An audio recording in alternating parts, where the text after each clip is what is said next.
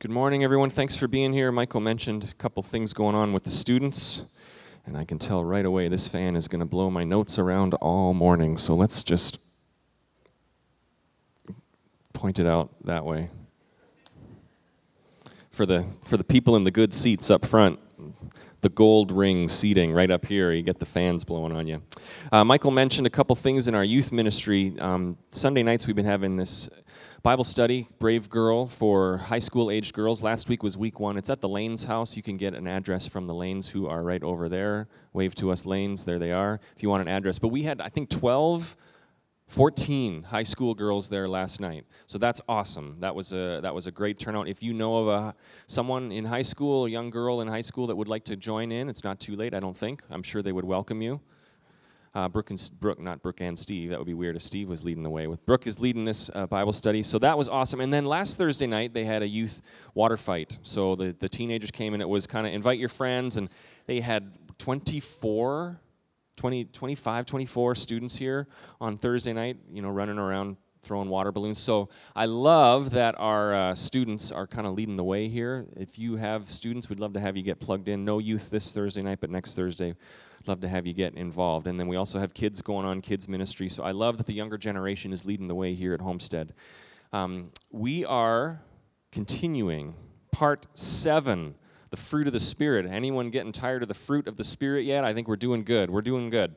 Um, we've got a few more weeks in the summer. We'll be wrapping this up in a couple of weeks. Today we're looking at the fruit of goodness goodness. Now, if you're looking for where to read about these fruit of the Spirit, it's in Galatians chapter 5. And I've said this a number of times. This is essentially fruit being what we should see in our lives as we stay connected to Jesus Christ.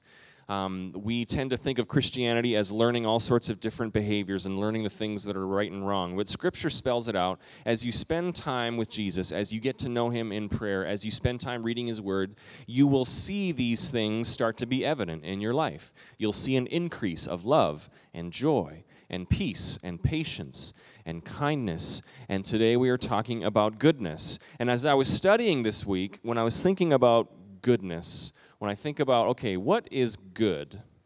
Um, the other fruit have been fairly, you know, pretty definitive as far as when I say patience, you kind of know what I'm talking about. You know what it means to be patient. When I say joy, you know kind of what it means to be joyful or kind. We might not do those things, but at least when I say them, we know kind of what I'm talking about. When I say something is good or goodness, what do you think of? It's kind of more vague. It's kind of a moving target. In our world today, if you ask someone, what is good? If you ask 10 people, what's a good way to live? How do you live with goodness? What's a good way to live? You would get 10 different answers. It's, it's somewhat based on personal preference. I was thinking of some examples this week. If we all go to see a movie together and we come out and we say, was that a good movie or not? You know, we'd have some people say, yay, good movie, others not, based on personal preference. Um, going to a restaurant. In our house, we have um, a discrepancy as far as if food is good. Not like tasty good, but if it's still good, like spoiled or not. Um, I tend to see the expiration date as kind of a suggestion. So I'll kind of give it a good smell. I'll be like, I think it's still good, right? Have you ever done that? I think this is still good. We'll fry it up fry out all those germs if they're in there, right? It's still good. My, this comes from my parents, especially since they've moved overseas to be missionaries in Africa. There was one time we were visiting, um, and we were having a cup of coffee, and my mother poured out the cream, and it came out kind of in chunks. And she's like, the same word. Oh, it's still good. It just swirled it around in there and got, got all, broke up all those chunks. And Christy was just like, oh my goodness. Christy, if we're anywhere near the expiration date, she's like, she's throwing this thing in the incinerator, down the disposal, like, get rid of it. It's not good anymore. We tend to have different ideas about what is good. I used to do uh, specifically music in church. And if you are the music director in a church, you hear from everybody in the church about their opinions about what music is good and what is not. And so I would have people come and say, the, the music you do here is not very good. I said, Really? And they said, Yeah, you need to do this other kind of music that's better. And I said, Oh, you mean you like it better? And they like, No, it's better. Like it's like they're they're definitive about what is good and what is not. And certainly that applies to every area of life. If you hear someone, maybe you've been to a funeral and they, they said, he lived a good life, he lived a good life. Well, what does that mean? That could mean any number of things. Um, any number of things. But goodness is one of these fruit of the Spirit. And as we live connected to Jesus, just like the other ones, we are going to see an increase of goodness. We will simply, uh, simply put, we will be good people. So, what does that mean? What does that mean? We're going to look at that today. And to illustrate this, we're going to look at a story in the book of Luke. If you want to follow along in a Bible in front of you there, the book of Luke, chapter 10. This is a fairly well known story. Uh, it's, a, it's a story that Jesus told to the group of people that were following him, and it's known as the Good Samaritan the Good Samaritan, found in Luke chapter 10. So I'm going to read Luke chapter 10. It's about 12 verses here of this story. The words will be on the screen, or you can follow along in a Bible. Luke chapter 10, and I'll be reading from the NLT translation today, which is a little bit different than the one you've got in front of you there. Luke 10, verse 25 says this. One day, an expert in religious law stood up to test Jesus by asking him this question. Remember, the Pharisees are all these religious people that were always trying to trick Jesus. So one stood up test Jesus by asking him this question Teacher, what should I do to inherit eternal life? Jesus replied, What does the law of Moses say? How do you read it? And the man answered, You must love the Lord your God with all your heart, all your soul, all your strength, and all your mind, and love your neighbor as yourself. And Jesus said, Right. Ding, ding, ding. You got it right, Jesus told him. Do this and you will live.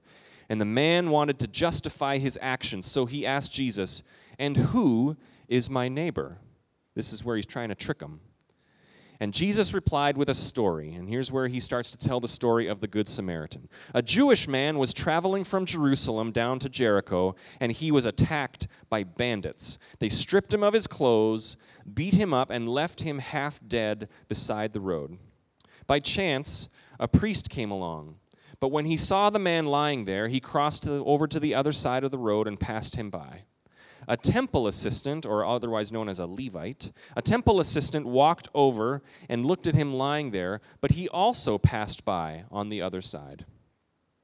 Then a despised Samaritan, remember, Samaritans are the group of people that everybody hated especially the religious leaders. A despised Samaritan came along, and when he saw the man, he felt compassion for him. Going over to him, the Samaritan soothed his wounds with olive oil and wine and bandaged them. Then he put the man on his own donkey and took him to an inn, where he took care of him. The next day he handed the innkeeper two silver coins, telling him, Take care of this man. If his bill runs higher than this, I'll pay you the next time I'm here. And that's the end of the story. And then Jesus says, Now, which of these three would you say was a neighbor to the man who was attacked by bandits? Jesus asked. And The man replied, The one who showed him mercy. Then Jesus said, Yes. Now, go and do the same. And this is known as the Good Samaritan. I found, you know, what we find in this story is it helps us to define how to have the fruit of goodness. If you want to be a good person, this is how you do it. So we're going to look at a couple of things found in this story about how to have the fruit of goodness in your life. And the first one is this we have to know what goodness is. We have to know what it is, right? We have to know what goodness is. I've mentioned it can be very subjective. If you ask 100 people, you get 100 different answers about what is good, depending on their worldview. You know, we have um, a political season. We saw uh, conventions over the last two weeks, and essentially both sides saying, vote for me because what I'm going to do is good for our country. And they say opposite things often, and they, but both sides believe this is what's good for our country. It is so subjective. So, how can we look at goodness, what is good, and have it be definitive at all? And in this story, we find it. In our story that we read today, Jesus was asked essentially by this religious leader how should I live? What is good? What is the right way to live? Jesus says, What do you think? And he responds, the religious leader in the story responded with some scriptures we've heard before. He's quoting the Old Testament, the law of Moses. He's quoting words from Deuteronomy 6 and Leviticus 19. Love the Lord your God with all your heart, soul, mind, and strength, and love your neighbor as yourself. Jesus had himself quoted those words on different occasions. Love the Lord your God with all your heart, soul, mind, and strength, and love your neighbor as yourself. And Jesus says, exactly right. Go do this. In this, Jesus gives us a definitive answer of what is good.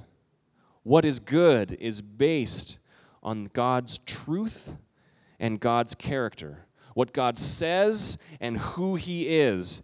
What God uh, tells us in Scripture and what we know of His character from reading Scripture and spending time in prayer. If you ever wonder if a decision you're going to make is good, if you ever wonder if something you're involved in is good, if you ever wonder whether or not you're going down a good path in life, you can use these verses as a guide. Am I loving God with my heart, with my soul, my mind, my strength? And am I putting others before me? Am I loving God with everything I've got? And am I thinking about other people first? That covers everything. That covers our whole person heart, soul, mind, strength. That covers actions, words that we say. Not only stuff on the outside, but it covers our attitudes, things that nobody else sees, our emotions, our thoughts. Are these honoring to God? We tend to do a better job at maybe being good at one or the other, putting on a good exterior, a good out, outward behavior where people would look at us and say, oh, they're a good person. But inside, all sorts of bad motives and attitudes and thoughts. Or we like to think, have you ever known someone who thinks of themselves as a good person and inside they think, oh, I'm very patient on the inside. But outwardly, they're terrible. They act terribly towards others. In a world where goodness can be such a moving target, so subjective, we know that true goodness is anchored, is anchored in God's word, in his character, what he says, who he is. So, if you've been here at Homestead long enough, you've heard me say this is why I want you to be in the Word, in the Bible, not just on Sunday mornings, throughout the week. If we believe that this Word of God is our standard for how to live, how to live a good life, we have to know what it says right? We have to know what it says. We have to be involved in the Word. Every day we have to spend time in prayer. That's how we get to know God. That's how we see His character, see all these fruits of the Spirit in Him, and we say, yeah, that's what we want to model in our own lives. It would be like if you ever if you ever remember as a kid, I remember this a ton of times where I was about to go somewhere and the last words my mother would say to me, she'd look at me and she'd say what? She'd say, "Be good." Be good. You better be good. How unfair would it be if I had no idea what that was? If my mother had never told me what being good meant, but she said, You better be good or you're going to get spanking when you get home. But that wasn't the case. All she had to do was be good. And I knew exactly what she meant, right? I knew exactly what she meant, how to behave, how to speak to others. I might not have actually always done it, but I knew what she meant. When we trust that this is the Word of God and we say the truth of goodness, how to live a good life, is in there, we have to know what it says.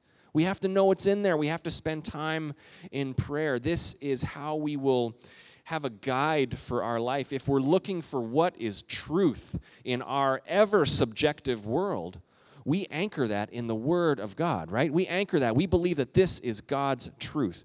Goodness comes in what He says and who He is. The Good Samaritan was somebody who knew what the right thing to do was. He knew what would honor God, and he also knew how to put others before himself. The other two guys had walked by. Interestingly, the other two more religious guys had walked by.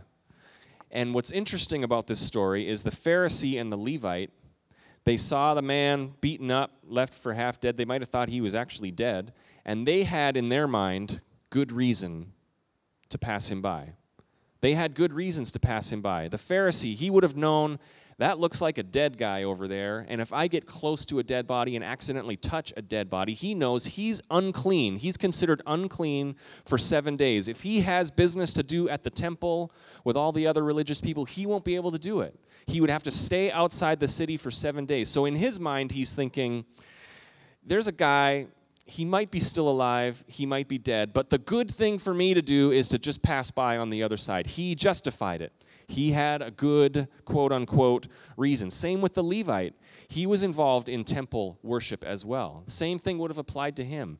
Both these guys, when Jesus is telling this story, he says, From Jerusalem to Jericho, this man was traveling. This was a real road, the road from Jerusalem to Jericho. He wasn't just making up a fairy tale, he was talking about an actual route that people would travel. And everybody who heard this story would have thought the same thing. That's a very dangerous place to travel. There's huge elevation changes, lots of, you know, coming down treacherous paths, down, you know, rock areas and winding paths, and lots of places where the bad guys, the bandits, would hide out and rob people and beat people up and kill people. And often, what they would do is they would put a decoy out there. They'd say, okay, this group of bandits, bandit number one, you're going to be the decoy. You go out there and pretend you're injured. And then when someone comes to help you, we're all going to jump out on them. This would happen often. Everybody knew this. Everybody hearing this story would have known, oh, yeah, you don't want to be. You don't want to be there that guy walking from Jerusalem to Jericho by himself, he got what he deserved because you'd never walk that way if at all possible. It's like getting caught in the worst neighborhood in the country at the wrong time. Everyone would have thought, What are you thinking? You don't want to be there. And if you have to go that way, you certainly don't want to travel alone because this is going to happen. So everyone hearing this would have seen, would have heard what the Pharisee and the Levite did and thought they probably did a good thing. And then Jesus turns the tables on him and talks about the Samaritan. The Samaritan knew what the right thing to do was. He knew based on what would honor God and what would put others before himself. He knew what would honor God with all his heart, with all his soul, mind, and strength. If we want to live lives of goodness, we have to know what goodness is. We have to read God's word. We have to get it into our hearts.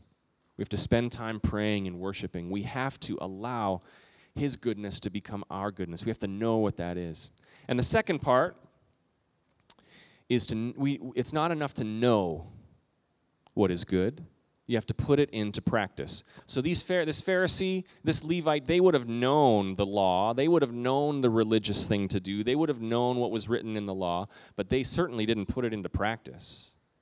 This is when Jesus says, Love your neighbor as yourself. That is, put it into practice. Don't just think all the right things, model it. Be an example. Put it into practice. Put others before you. Love your neighbor as yourself. You're not living a good life if you're keeping all the good stuff inside. This is what Jesus is teaching us with this story.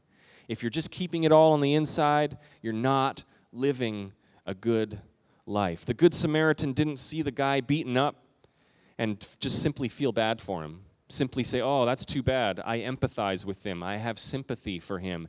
He put it into action. He went and helped. He acted on it. Goodness requires an outward manifestation. And as we think about all these other fruit of the Spirit we've been studying love, joy, peace, patience man, all of them have they're very outward, right? I mean, goodness is almost a way of showing all the other fruit in our life. Patience is not patience unless we are actually with someone to with whom with we have to exhibit patience, right? If we're never in a place where we have to show patience to someone, then our patience really isn't real. Jesus told his disciples, By this the world will know that you're a disciple. He's saying one of the ways people are going to know, one of the outward things you can do that people are going to know you're a Christian is if you love one another. All these fruit love, joy, peace, patience, kindness it has to be modeled outward, it has to have an outer manifestation in our life.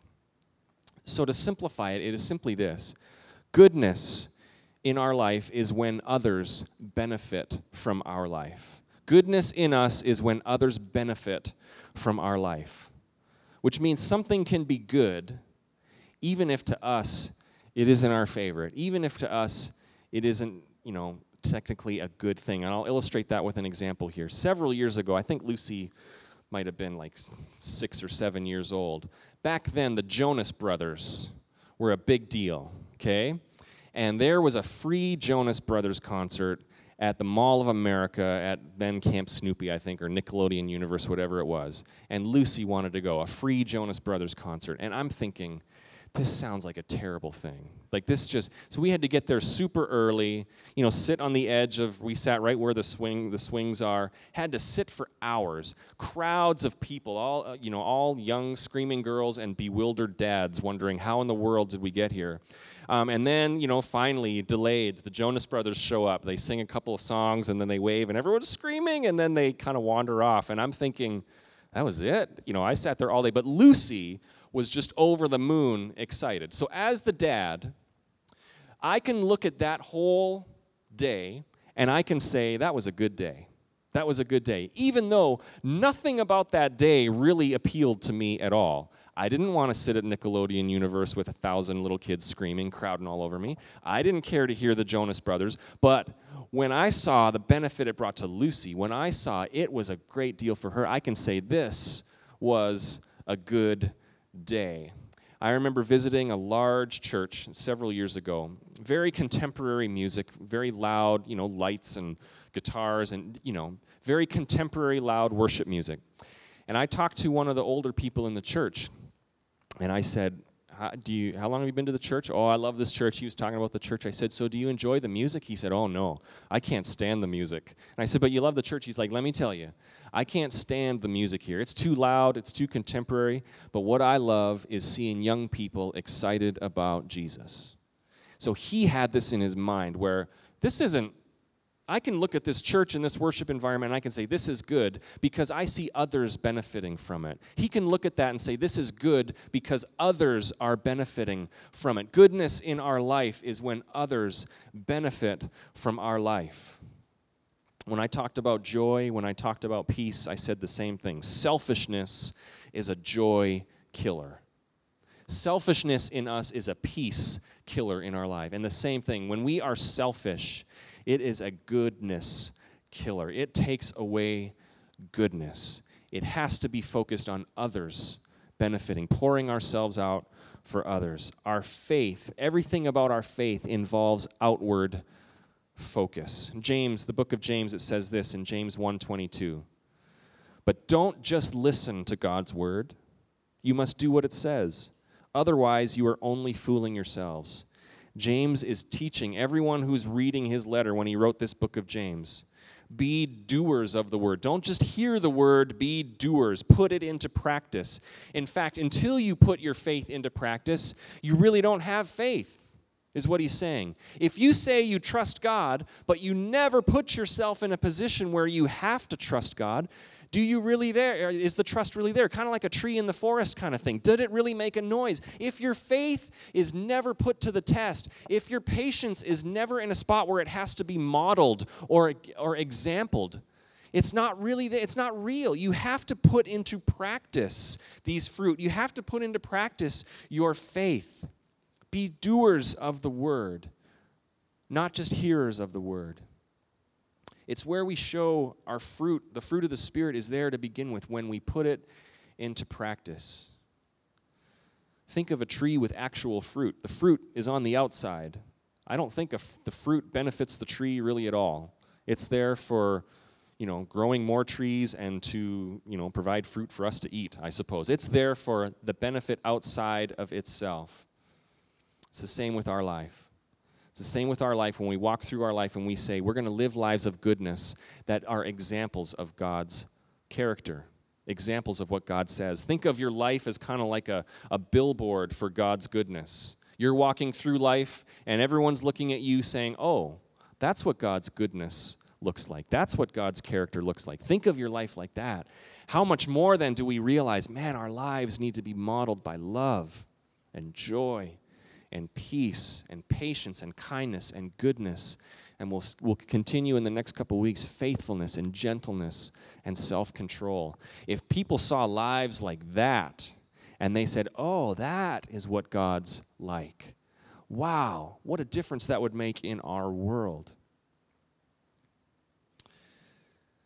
The Good Samaritan knew what was good. He knew what was good based on God's word and his character. He knew it, and he put it into practice.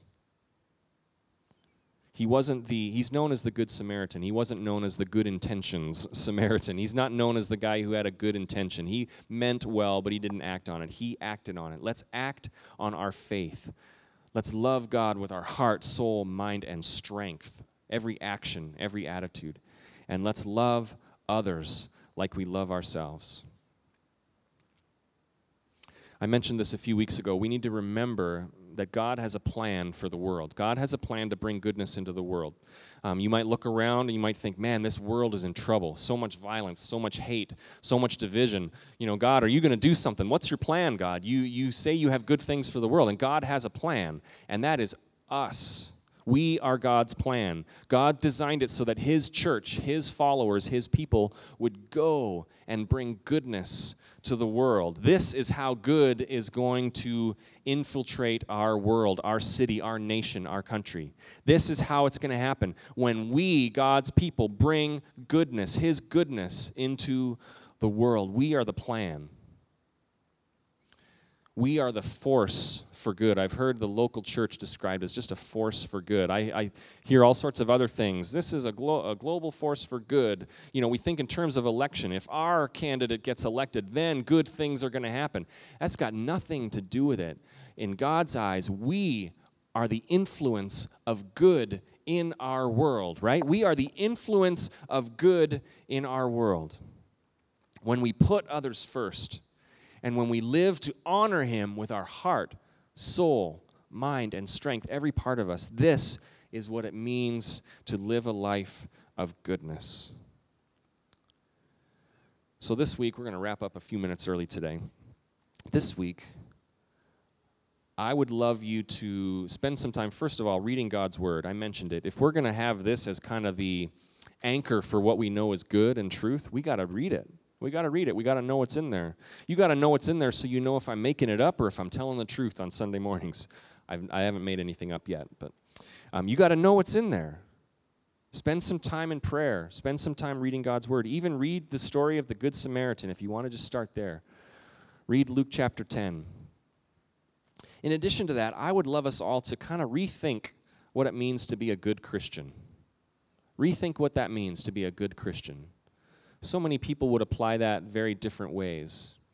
I know a lot of people who would apply that as, well, I'm going to be a good Christian by being morally superior to everyone else and let them know how morally inferior they are and kind of look down my nose at them. And so then they'll know what the truth is and they'll run to church on Sunday morning. Well, I don't see that happening very often. What does it mean to be a good Christian? It's what we talked about today, like the Good Samaritan. Rethink what it means to be a good Christian. Think in terms of what will benefit others. Wow, we get in such a habit of thinking in terms of what is going to benefit ourselves, but think in terms of what would benefit others. Spend some time learning what is good, who God is, who He is, and act on it. I would love us to err on the side of action. We, I do this, I do this so often. I'll be walking along and I'll see someone who needs help, or see someone and I'll think, oh, maybe God is telling me to go share my faith with them or go ask them how they're doing. And what happens? Instantly, I start thinking, I start qualifying it. Have you ever been there? Have you ever felt like God was asking you to do something, and instantly all you hear is, ah, I don't, I don't think they're really, you know, I think they're okay. Um, I don't think they want, they're on their lunch break. They don't want to hear from me. I think they're doing fine. Was it really you, God, or is it just kind of my guilty conscience? I don't want to, you know, give me a sign. If, if you want me to come over to them, have them start doing jumping jacks right now. Okay, then it's probably not, you know, for me, and I'm just going to go on. You, you, I, I asked you to give me a sign. You know, we get so familiar with just explaining it away, making up excuses. We think, oh, we err on the side of caution. Oh, I don't want to put myself out there and look stupid. I don't want to make Jesus look bad by coming across like a religious crazy person. I would love us with hearts of love and joy and peace, thinking about honoring God. I would love us to err on the side of action. Okay? I would love us to err on the side of action. I remember two stories when I was in Bible college. Was a student at Bible college in downtown Minneapolis, and at that time, the neighborhood was a much rougher neighborhood than it is now. And I remember one day walking along on the campus, and a, and a man came up to me, and he had a story about, I need your help. My family, my car broke down, or the tire went flat, whatever it was. I need $20 to fix the tire. My family's in the car. It's just, you know, half a mile down the road. And I thought, oh, I'm a Bible college student. Yeah, I got 20 bucks. I didn't have a ton of money, but here you go. And I was like, yeah, God bless you. And he's like, thank you. God bless you too. And then I then he walked away and I was telling I was, you know, sitting around and I heard someone, you know, telling the same story later on. They said, Yeah, this guy came to me and said he had a he needed 20 bucks for family in the car. And he said it was a, it ran out of gas. I'm like, ran out of gas? I thought it was a flat tire. And then someone else said, no, he came to me too. And we realized it was a big scam. So we're like, oh man, this guy took us each for 20 bucks. And we're like, man, what were we thinking? You know, there was some certainly some regret there. I remember a couple of days later, I was walking down, you know, similar neighborhood, and I saw a man across the street who was obviously intoxicated. He was stumbling. He kind of fell down and scraped up his elbow, and he couldn't really stand up. He was just sitting on the side of the street. And, uh, and instantly I thought, well, I should probably go over and help him. And what did I do? Started explaining it away. He's drunk. He's not going to remember anything. He's probably going to try to beat me up.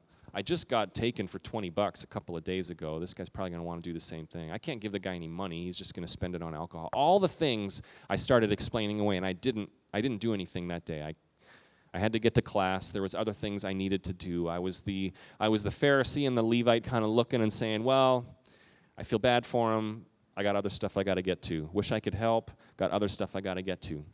This, I, I stand here today, 20 years later. You know which one I regret more? Do you think I regret getting taken for 20 bucks 20 years ago? I, I don't really care.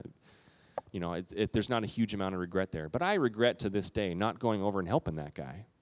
I regret the inaction. I regret not acting more than I did getting, you know, acting and getting taken advantage of. I regret that I didn't do something way more than the time I did something and it didn't work out well.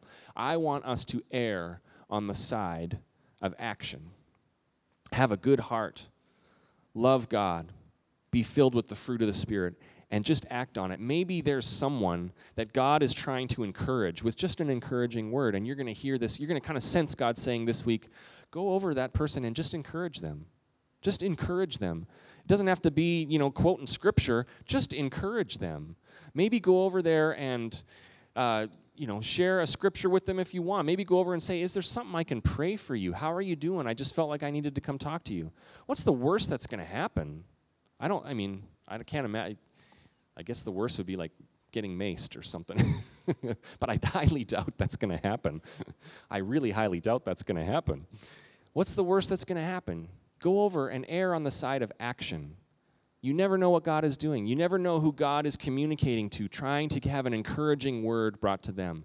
You never know where God is saying, This family is hurting. I need my plan for goodness to go into effect with this family. I need my people to act, to be filled with the fruit of the Spirit, to act out their faith, to love God with everything they are, and to act out their faith. So be open to God using you this week. Be open to maybe hearing his voice. Maybe you say you would say I've never heard God's voice. Maybe this week just be praying about it. Just every day say God, speak to me about how I can act out my faith. And maybe there's going to be a moment where you just sense something that you're supposed to do something.